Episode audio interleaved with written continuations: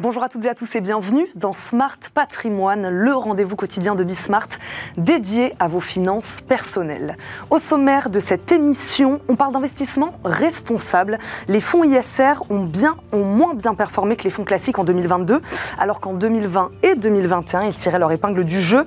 Comment aborder cet investissement quand on associe encore performance et énergie fossile, par exemple? Nous en parlerons dans une minute. Et puis dans Enjeu patrimoine, le fonds euro n'a pas dit son dernier mot, c'est le produit cœur de l'assurance vie et sa rémunération va grimper cette année. Ses conditions d'accès aussi se sont assouplies alors qu'il semblait oublier le contexte actuel pourrait nous faire penser à un retour en force. On mettra un petit bémol peut-être car sa rémunération reste tout de même très inférieure à l'inflation. Ça, on en parle tout à l'heure. J'ai tout dit. Smart Patrimoine, ça commence maintenant. Faut-il opposer ISR et performance alors qu'ils semblaient avoir fait leurs preuves? Les fonds ISR ont curieusement moins bien performé que les autres en 2022. L'idée reçue que les fonds ISR seraient moins rentables que les fonds classiques peut-elle alors refaire surface? On fait le point aujourd'hui avec notre invité Olivier Cassé, gérant ISR Action Europe chez Sycomore AM. Bonjour. Bienvenue dans Smart Patrimoine, Olivier Cassé. Merci beaucoup de nous accompagner. Euh, comment vous expliquez cette baisse de la performance des fonds ISR en 2022 en comparaison, je le disais, avec 2020 et 2021 Oui, alors la, question est d'autant plus pertinente qu'historiquement, c'est vrai qu'en période chahutée sur les marchés financiers, mmh. euh, la gestion ISR se comportait bien et avait tendance à, surperformer. Mmh. Euh, en ça, 2022 est une année assez, assez exceptionnelle. Mmh. Alors il y a plusieurs explications. il y a tout d'abord, je dirais, un aspect sectoriel. Hein, c'est vrai que si vous regardez sur les marchés européens, l'année dernière, les meilleurs performeurs au niveau sectoriel, on retrouve l'énergie. Hein. Vous avez eu des acteurs qui ont, progressé de plus de 30%. D'ailleurs, l'indice sectoriel européen énergie a progressé de plus de 30%. On a eu les valeurs de la défense également qui se sont bien comportées, les valeurs du tabac qui ont également largement surperformé, avec des performances sur tous ces secteurs-là qui sont des performances positives. Mhm. parfois bien au-delà des plus 20 ou plus 30% que je, je, mentionnais dans un marché qui a fait moins de 10%. Donc c'est vrai que les gestions euh, ISR et ESG ont tendance à être peu ou pas du tout exposées au secteur que je viens de, mentionner. donc ça explique une large partie de la, sous-performance. Et on a une. Ce que vous nous dites, c'est que ce sont des valeurs à part, les énergies, euh, ce sont des valeurs qui continuent à performer, qui continueront demain à performer. Alors, est-ce qu'elles continueront Je pense que c'est difficile à dire et tout mm. ça dépendra un petit peu du, phénomène et du contexte géopolitique et des perspectives qu'on peut avoir sur les prix du, pétrole et, du gaz. Mm. Euh, nous, euh, en tout cas dans notre gestion ESG euh, e et ISR, on a tendance à avoir une exposition très limitée à ces secteurs-là. Euh, on a aussi des contraintes hein, liées à certains euh, labels. Alors c'est moins le cas du label ISR en, France sur la partie énergétique, mm. mais on a des fonds notamment qui ont des labels en Belgique, en Allemagne ou en Autriche, où là on a tout simplement des limites très très fortes d'exposition à ces secteurs de l'énergie, de la défense et du, tabac. Donc c'est vrai que quand on a cette gestion euh, ISR, on est en tout cas je ne vais pas dire totalement absent, mais les gérants de la place ont quand même une exposition très limitée à ces secteurs-là. Donc ça, c'est, je dirais, une une, explication importante à cette sous-performance de la gestion ESG l'année dernière. Et puis il y a une deuxième explication, alors qui, moi je l'aperçois de façon beaucoup plus positive, c'est-à-dire que euh, quand on fait une analyse extra-financière et quand on fait une gestion ISR, on a quand même dans notre gestion un biais de qualité et de croissance. Et en 2022, euh, notamment avec sur fond d'inflation à un niveau élevé, de retournement des, des politiques monétaires euh, en Europe ou aux États-Unis, on a eu une remontée très très forte des niveaux des taux d'intérêt.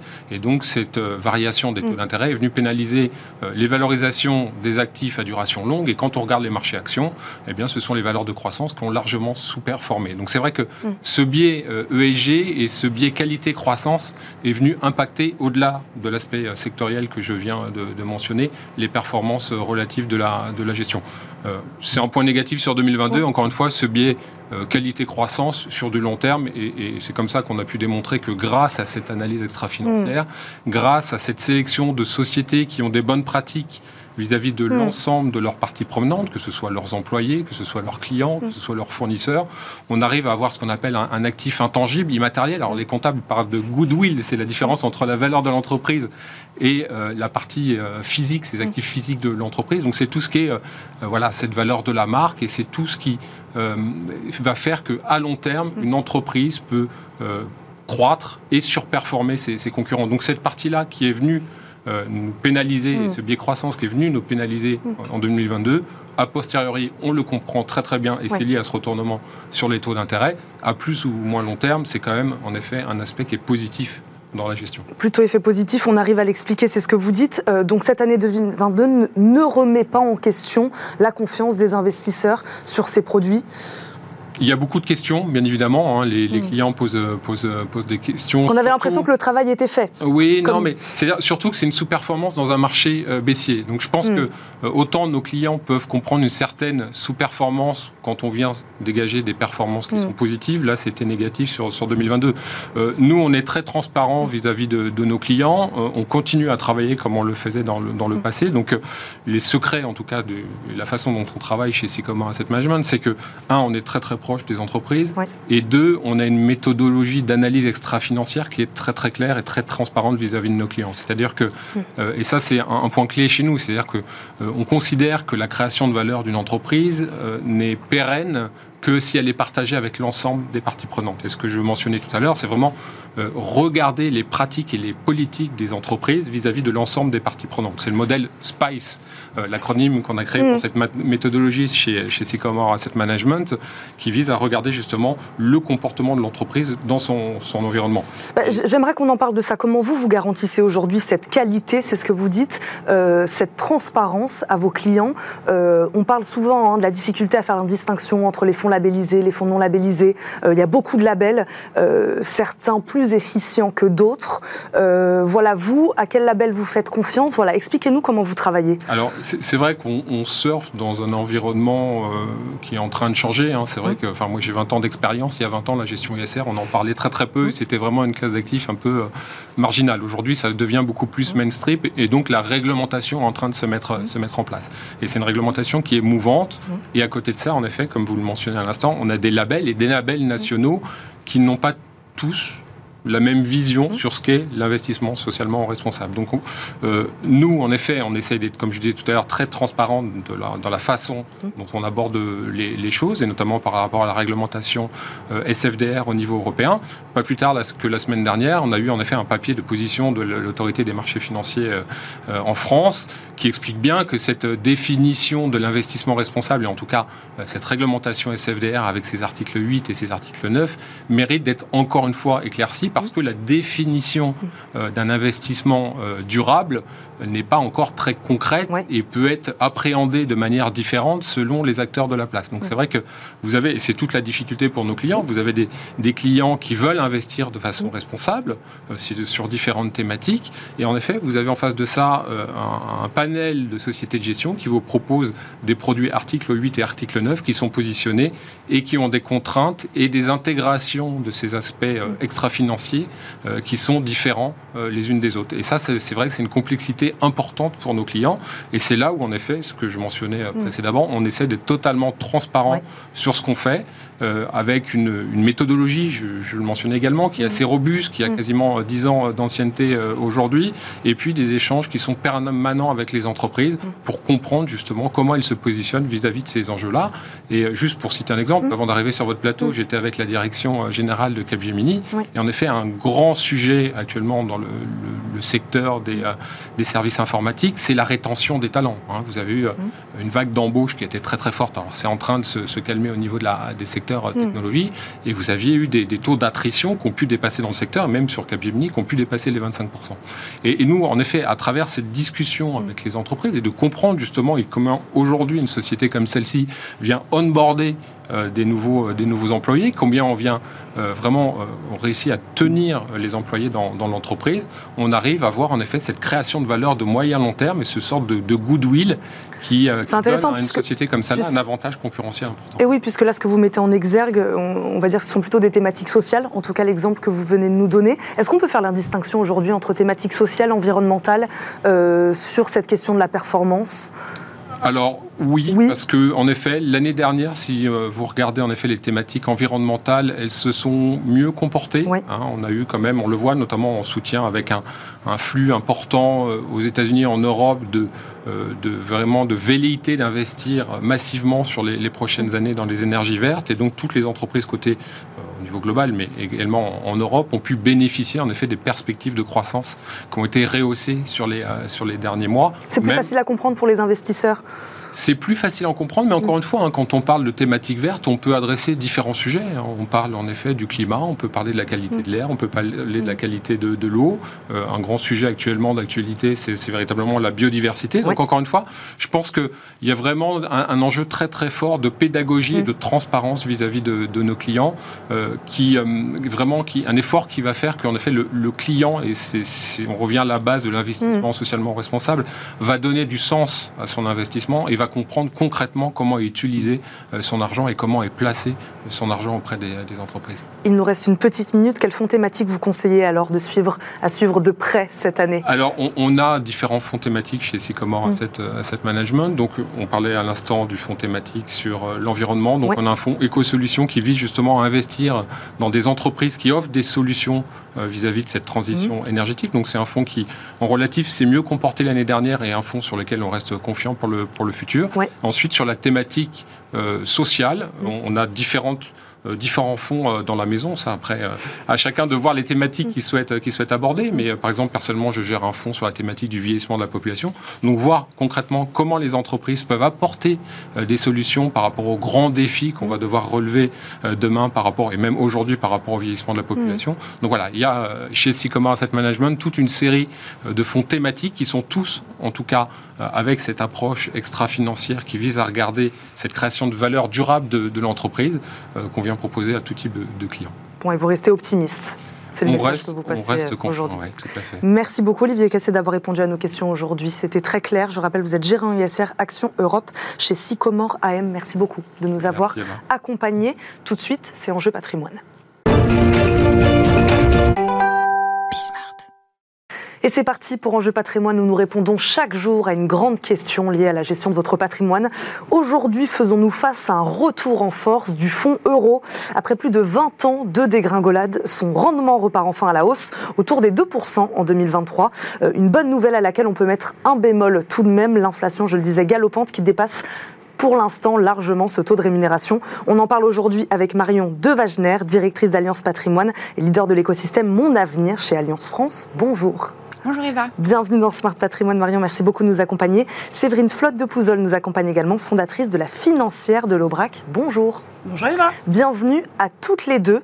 Euh, Marion de Wagener, est-ce qu'on peut commencer par réexpliquer les propriétés de ce produit cœur, donc je le disais, de l'assurance vie? Oui, alors absolument. Alors le fonds euro, en fait, c'est un portefeuille. On parle de portefeuille général qui est investi par l'assureur globalement en obligations, à peu près 80% en obligations euh, d'État et en obligations d'entreprise. Et chaque année, l'assureur décide en fonction du rendement de son actif, c'est-à-dire en fonction du rendement de ce portefeuille, mhm. la part qui va couvrir ses frais et essentiellement ensuite le taux qui va être servi aux assurés et le taux qui va être mis en réserve. C'est ce mhm. qu'on appelle la provision pour participation aux excédents. Alors, par le passé, on a plutôt doté cette provision, c'est-à-dire qu'on a mis des rendements en réserve pour l'avenir. Et puis là, on peut aussi, quand les conditions sont moins favorables, finalement, piocher dans les, pour, les réserves pardon, pour euh, booster euh, le rendement servi aux assurés, ce qui permet du coup de lisser dans le temps euh, le rendement. Donc finalement, ce qu'il faut retenir, c'est que pour l'assuré, c'est un capital garanti, mmh. mais face à ça, l'assureur investit de façon prudente et pilote son rendement dans la durée et c'est vraiment un gros paquebot, et mmh. c'est ça aussi qui gère euh, dans la durée euh, les rendements du fonds euro par rapport à d'autres euh, par rapport à d'autres actifs. Pour qu'on comprenne bien, quelle proportion de l'encours total des contrats le fonds euro représente à peu près aujourd'hui? Alors c'est très c'est très variable parce qu'en fait si on regarde au global de l'assurance vie en France, le fonds euro représente encore de l'ordre de 70% des encours. En revanche, si on regarde ce qui a été commercialisé depuis plusieurs années sur l'assurance vie, si on regarde par exemple l'année 2022 qui vient de s'écouler, les contrats ont été commercialisés en moyenne à 60% en fonds euros et à 40% euh, en unités de compte. Donc, je le disais, euh, plombé par des euh, années de taux bas, voire négatifs sur le marché obligataire, on l'avait oublié, en fait, ce fonds euro pendant 20 ans. Alors, ça fait effectivement euh, quasiment 20 ans que j'exerce en tant que conseiller en gestion de patrimoine, en tout cas salarié depuis maintenant depuis 6 ans à, mon compte, hein, au sein du cabinet financier de l'Aubrac. Et j'avoue que euh, depuis 3, 4, 5 ans maintenant, mm. je ne proposais quasiment plus de fonds euros. Alors j'en proposais quand même, hein, parce qu'il y a des personnes euh, vulnérables, hein, les mm. majeurs protégés, de la trésorerie d'entreprise qui doit être certaine, des personnes très averses au risque. néanmoins, ça n'était pas en effet une source de rémunération. J'utilisais plus le fonds euro comme peut-être une réserve de poche de cash mhm. euh, qui était là en attente d'un point bas euh, de marché qui offrait des opportunités, donc peut-être aller piocher dans ces 20-30% de fonds euros du capital de l'épargnant mhm pour aller saisir des opportunités de marché, actions, obligations, j'en parle pas non plus parce que jusqu'alors c'était pas très bon, on y revient petit, à petit. Mais voilà, effectivement, j'avais oublié. Donc là, on y revient. Qu'est-ce qui a fait la euh, bascule? Voilà, alors dites-nous. Qu'est-ce qui a fait la bascule? Alors, plusieurs choses. Euh, déjà, le rendement, non, mais mm. ça, c'est inévitable. La concurrence du livret A, je pense que ça va être aussi mm. euh, l'une de vos questions, Eva une, fois que le, le fonds euro pardon, est arrivé euh, cette année dans les... Euh, je parle sous votre contrôle, Marion, mais entre 2 et 2,5 pour les bien meilleurs, on commence effectivement à se dire que c'est assez rémunérateur. Hmm. Même si l'érosion monétaire fait qu'on est encore perdant quelque part de la moitié. Hmm. Néanmoins, c'est quand même mieux que le compte courant, parce qu'on se rend compte que hmm. notamment, euh, on en parlait depuis la période Covid, les Français ont tendance à épargner, épargner toujours plus et laisser beaucoup, beaucoup d'argent sur les comptes courants à mm. zéro. Mm. Donc aujourd'hui, bah, la bascule, euh, c'est le taux, le mm. taux servi. Euh, taux servi à 2, même à 2, c'est quand même mieux que zéro vous l'avouerez, que sur le compte courant. Après, j'en passe, on pourrait discuter assez largement des avantages euh, et des atouts civils et fiscaux de l'assurance vie, mais ne serait-ce qu'en termes de rémunération, on est effectivement mieux sur un fonds euro sur son compte courant. Donc on va commencer à le proposer. Voilà, c'est ça. On a l'impression qu'il y, a véritablement une bascule. Euh, ce fonds euro, on va commencer à en reparler aujourd'hui aux épargnants. Alors, je pense qu'on n'a jamais arrêté d'en parler au sein d'une allocation finalement, avec une part en fonds euro qui assure une part euh, finalement euh, certaine et garantie, mm. et qui permet aussi d'aller chercher de la performance sur, sur les unités de compte. Donc c'est vrai qu'en redevenant euh, sur une pente croissante. Vous disiez, Eva, ça fait plus de 20 ans. J'ai regardé, c'est depuis 1990 mm. que le rendement du fonds euro baissait. Donc là, on est en 2022. Pour la première fois, il est remonté. Mm. Et si les taux se maintiennent au niveau actuel ou continuent de monter, euh, ce rendement va continuer à monter. Alors, il va monter doucement parce que de par la mécanique euh, du stock, le fonds euro, c'est un gros paquebot. Mm. Donc ça ne remonte pas aussi vite que des taux de marché et c'est des réinvestissements progressifs dans des meilleures conditions qui font que, vu euh, de l'épargnant, ça redevient quelque chose d'intéressant. Alors, c'est pas une performance dans l'absolu euh, incroyable parce que ça a été dit, on, regarde le, on regarde le rendement réel, mm. mais néanmoins, pour des épargnants qui sont averses au risque et qui ne souhaitent pas euh, aller prendre du risque pour générer de la performance, finalement, ça redevient quelque chose euh, de possible. Séverine euh, Flotte de Pouzol en a parlé justement, elle a parlé de ce, livret A. il y a un impact justement de cette hausse des taux du livret A passé à 3% sur cette hausse des rendements du fonds euro alors, les deux sont complètement déconnectés parce que le taux du livret A, il est fixé par le gouvernement. Mhm. Alors, en théorie, avec une formule, mais avec une latitude pour, pour l'adapter. Et le taux de l'assurance vie, il est décidé par chaque assureur. Mmh. compte tenu euh, à la fois du rendement de son actif mmh. et euh, des réserves qu'il a constituées. Alors évidemment que ça reste une référence et quand un assureur décide euh, de son taux euh, de participation au bénéfice, il regarde l'environnement, euh, l'environnement concurrentiel, mais les deux sont assez déconnectés et le livret A reste un taux volatile. Si l'inflation rebaisse, mm. le taux du livret A va rebaisser assez vite, alors que les rendements de l'assurance vie sont quand même drivés par le rendement des obligations et donc la remontée des taux mm. va conserver une dynamique positive dans la durée. Parce que les épargnants continuent aujourd'hui de privilégier les livrets réglementés Aujourd'hui, très clairement, hein, depuis, euh, a fortiori depuis 1er février, le mm. passage à, 3% des livrets réglementés, effectivement, il n'y a mm. pas que le livret hein, il y a le mm. livret de développement durable également. Euh, non, je, crois que ça ne se fait pas vraiment concurrence. En tout cas, c'est ce qu'on se disait avec euh, Marion avant, avant cette interview, c'est que c'est surtout la, collecte livrée réglementée à 3%, c'est surtout des personnes qui avaient pléthore, je dirais, ou en tout cas une, une surmasse d'épargne sur les comptes courants à zéro. Donc voilà, il n'y a pas vraiment de concurrence. Après, euh, moi je dirais une chose, c'est que le livret A, c'est vraiment l'opposé de l'assurance vie. L'assurance vie, mm. c'est le long terme. Il y a le mot assurance. Les assureurs sont des personnes qui savent gérer le temps long. Mm. Nos retraites, mm. hein, ne l'oublions pas. Euh, le livret, enfin les livrets réglementés, ça c'est vraiment pour la trésorerie court terme, on appelle ça la trésorerie de précaution. Et n'oublions pas que c'est quand même plafonné à 23 000 euros. Donc en tant que gestionnaire de patrimoine, c'est vrai qu'en général, on se trouve avec une population d'épargnants qui arrive très rapidement au plafond, donc ils gardent cette trésorerie de précaution, mais ça ne fait pas concurrence finalement au, fonds euros. Ce ne sont pas les mêmes profils? Ce ne sont pas du tout les mêmes profils. On va vraiment sur les livrets réglementés pour la trésorerie de précaution, mmh. la trésorerie à 6 mois, 1 an, hein, pour mmh. changer sa voiture, son frigo, que sais-je, faire face à un accident entre guillemets de, mmh de la vie courante, euh, quand on parle du fonds euro, c'est vraiment un placement plutôt long terme. Mm. Euh, j'aime à dire aussi que globalement, à date, la différence de rendement entre un fonds euro moyen euh, et le livret A, c'est maximum un point. Sur 23 000 euros, ça ne fait jamais que 230 euros par an de surperformance. Alors que un épargnant qui viendrait à se dire tiens, c'est pas mal, je vais racheter mon fonds euro, puis en plus on m'a pris les, on m'a prélevé les, les prélèvements sociaux au fil de l'eau, donc tiens, je vais faire un rachat sans douleur fiscale du fonds euro, puis je vais aller chercher un pourcent de plus de performance, mmh. puis je vais habiller toute ma famille. Euh, de, livrets réglementés. Bon, j'en vois quelques-uns. Je pense que c'est pas la bonne chose. Ça, c'est très court-termiste. Et comme on ne choisit pas la date de son départ définitif, euh, vous voyez, quelqu'un qui mettrait, par exemple, 23 000 euros qui laisse 23 000 euros sur son fonds euro dans le cadre de l'enveloppe juridique et fiscale de l'assurance vie. Il disparaît, c'est 23 000 euros, c'est 4 600 euros euh, de frais de succession quand même. Mm. pour aller gagner 230 euros au maximum annuel, il va peut-être faire perdre 4 600 euros mm. à ses bénéficiaires. Donc je pense que la notion civile et, et successorale, qui est quand même l'essence même de l'assurance vie, est tout à fait un élément à considérer. Vous êtes d'accord avec ça? Ouais. Euh, on parlait, vous en avez un tout petit peu parlé, mais euh, c'est ce que je disais en, préambule de cette émission. Euh, petit bémol tout de même, l'inflation galopante en ce moment. voilà, est-ce que ces hausses aujourd'hui permettent, j'imagine que vous allez me dire non, de contrer voilà la perte de pouvoir d'achat aujourd'hui des Français? Alors aujourd'hui, on a vécu une année, une année 2022 très difficile parce que on l'a vu, ça fait quand même des années que le fonds euro rapportait très peu. On a une inflation importante et dans le même temps, 2022 a été une année très difficile sur les marchés financiers puisque à la fois les marchés actions ont baissé, donc ça, on a déjà été habitué euh, à des chocs. Mais euh, la spécificité de 2022, c'est qu'on a aussi eu euh, un choc obligataire, c'est-à-dire que la remontée des taux fait que la valeur d'une obligation baisse aussi. Donc les marchés obligataires ont baissé à peu près de 15%. Euh, donc finalement, il n'y a aucun actif euh, qui, a vraiment, euh, qui a vraiment résisté. Donc aujourd'hui, la réponse est non.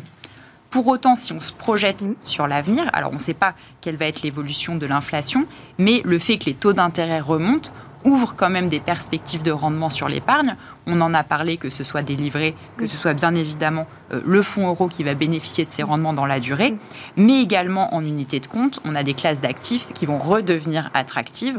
On a parlé de l'obligataire et on a aussi des types, euh, des types de placements qui finalement dérivent de l'obligataire. Je pense par exemple à des fonds à maturité où finalement on va investir dans un portefeuille d'obligations qui est détenu jusqu'à l'échéance, ce qui fait qu'on va pouvoir bénéficier euh, du coupon de l'obligation et sans être soumis au choc euh, de valorisation, ou par exemple des fonds structurés. Donc voilà, on voit qu'on retrouve une panoplie, finalement, la remontée des taux, ça redonne du moteur de performance sur tout un tas d'actifs, et donc c'est là-dessus qu'on va travailler sur 2023. La remontée des taux obligataires va contribuer à l'attractivité du fonds euro oui, puisque comme le disait Marion en, préambule, et c'est bien la technique euh, du fonds euro comme vous, l'exprimiez, c'est qu'aujourd'hui, euh, les assureurs rachètent des obligations à, bon prix. Enfin, à des taux de rendement de l'ordre de 3,5. Hein. Je pense que les OAT, on est, on est de l'ordre de, de 3,5, on va dire, euh, en France en tout cas. Euh, ces OAT sont là pour 10 ans. Aujourd'hui, je crois que les assureurs vendent finalement des obligations d'il y a 10 ans.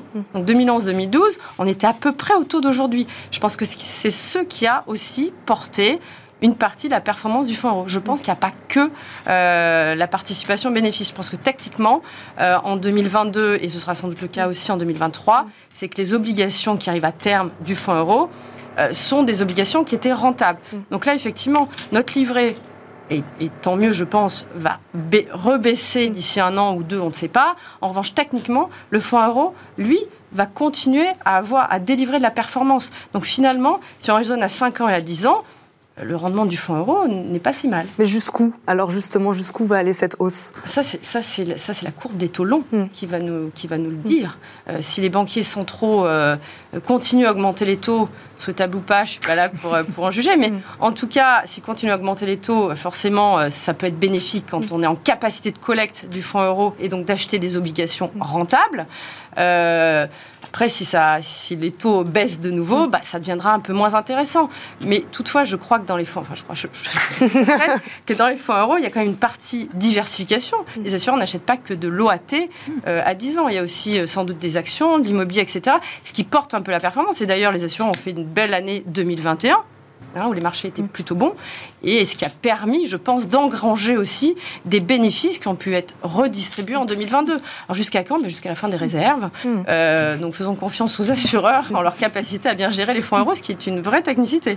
Retour en force, donc on conclura là-dessus. Alors, retour en force, euh, je sais pas, retour, je voulais juste compléter, euh, Ouais. compléter un élément et je vais être rapide. En 10 secondes. Par rapport, à- c'est de se dire en fait sur les trois dernières années, on était à taux négatif. Mm. C'est aussi pour ça que Mm. les assureurs ont globalement fermé aussi les vannes sur le fonds euro pour Mm. ne pas réinvestir dans des conditions dégradées et réinvestissent maintenant avec des obligations, avec des meilleurs rendements. Donc ça augure de bonnes choses pour la suite. Et ben voilà, on terminera là-dessus. Merci beaucoup à toutes les deux d'avoir discuté avec nous aujourd'hui dans Smart Patrimoine. Séverine Flotte de Pouzol, fondatrice de la financière de l'Aubrac, merci de nous avoir accompagnés.